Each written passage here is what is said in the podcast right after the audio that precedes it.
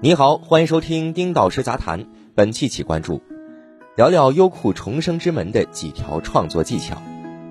北京的电影院再次暂停营业，反而有了更多时间在家刷剧。有两部电视剧给我带来超越预期的精彩，一部是腾讯视频的《开端》，一部是优酷推出的《重生之门》。开端的分析之前已经写过，感兴趣的朋友自行搜索腾讯视频《开端》，及格的先锋实验品。重生之门，我看到十二集，能够感受到主创团队在有限的预算内，保证了故事层面的精彩纷呈，还融入了多种创作技巧和手法，实属难能可贵。除了空间蒙太奇、多线条叙事、正序倒叙交叉，预知后事如何，请看下回分解。最后一秒钟完成逃脱、拆解炸弹等常见创作手法以外，还有一些可能不被观众察觉的创作技巧。今天我们简单聊几条。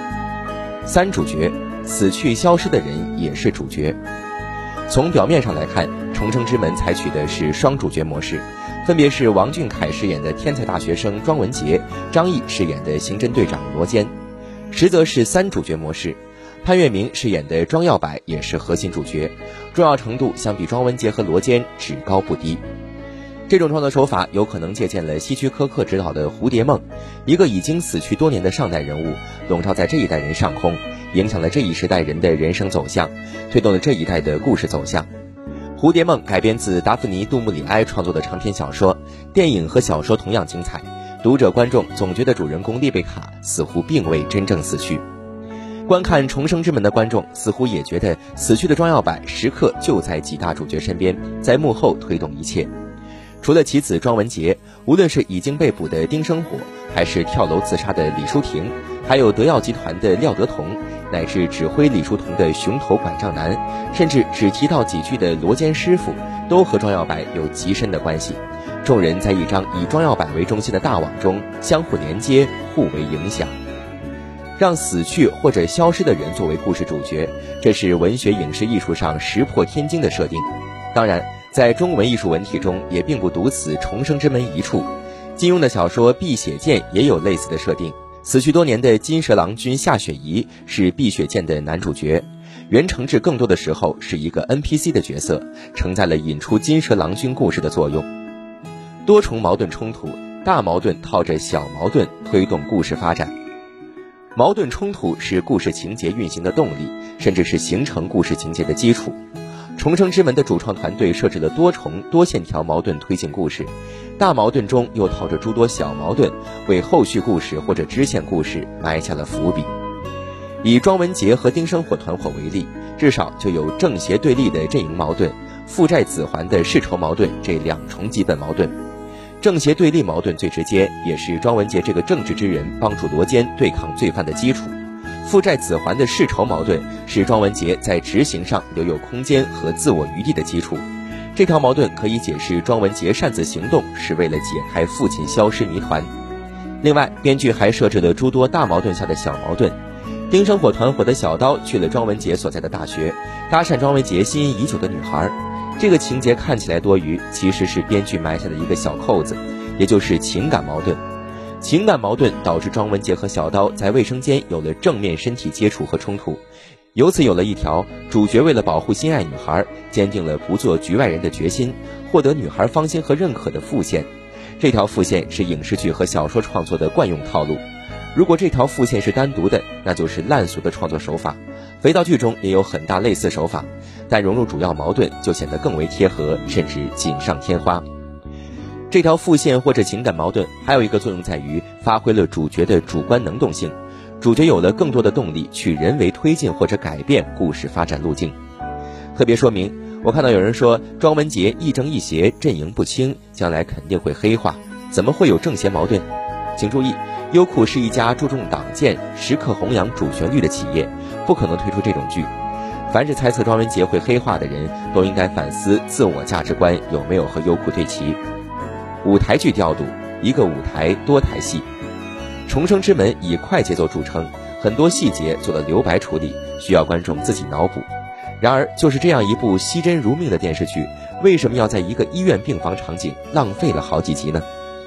是庄文杰的病情太严重吗？是编剧刻意注水吗？都不是，这是一种典型的舞台剧创作手法。我还是想用知乎网友老来多对这种创作技巧的解释：把所有的巧合、相遇和碰撞呈现在一个舞台上，上场人员更替而舞台不变，在一个节点上让剧情集中爆发，解开前面铺陈的误会伏笔，让一段剧情落幕。在医院病房这个舞台中，重要的道具有箱子、藏有逃生绳的卫生间、思考案情的马桶、门口等候的椅子、病房帘子、门锁、逃离的窗户等。在医院病房这个舞台中，不算医生护士，先后登场的人物有庄文杰和廖双二人，庄文杰和廖双、孙志坚三人，庄文杰和孙志坚二人，庄文杰和孙志坚、廖双、罗坚四人，孙志坚一人，庄文杰、孙志坚和罗坚率领的一批警察，庄文杰女友以及闺蜜。上述的这些人物组合轮番登场，在病房这个固定舞台上。你来我往，针锋相对，牵出陈年往事，引出后续剧情，又埋下很多新伏笔，好不精彩。一个简单的医院场景，至少关联或者推进了清安公司网络攻击案、猪头偷窃案、游泳池局长文案、月神之泪丢失案等等，还推进了庄文杰个人情感发展，以及进一步撕下了庄耀柏消失之谜一角。你说这几集是注水浪费了吗？以人为本，从上帝视角到案件中人。在古典推理小说中，常见的开头是知名侦探受人委托侦破一桩奇案。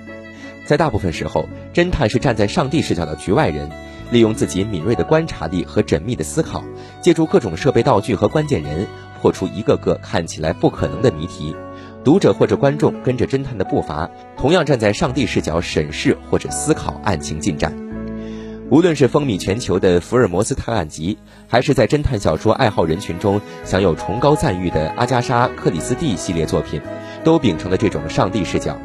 这种创作模式可以永无止息地创作十个、一百个、一千个案子，常用常新，永无止息。《重生之门》最大的特点在于将案情的发展与主人公的命运紧密结合在一起，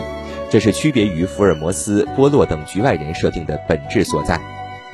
主人公从上帝视角到案件中人，这种创新冒了极大风险，利弊皆有。利的一方面是观众会有更多共情和代入感，会被主人公的悲欢离合影响情绪，而且这种设定更有利于构建由人驱动故事，而不是由故事驱动人的故事模式。弊的一方面在于给自己的创作绑上了铁链，同样的创作套路和方式不能无限循环下去。福尔摩斯可以推出无限续集。重生之门就不行，而且重生之门这种叙事手法难度比福尔摩斯的线性叙事手法难度大了很多，极其考验编剧的运筹能力。如果功力不够，很多配角就会无法兼顾，埋下的很多伏笔反而可能会成为是烂坑。写在最后，当然重生之门也有其存在的各种缺点，演技、服化道、台词等都有进步空间。最让人不能忍受的是三十一岁的黑客徐伟，他的出现让我笑喷了。导演。您是不是对三十一岁这个年龄有误解？您是不是对黑客这个群体有误解呀？另外，听说《重生之门》还有多结局的创新设定，不过我还没有看到结尾，对这点就不评价了。好，以上就是本期的全部内容。本文作者丁老师，欢迎您订阅我们的频道，我们下期再会。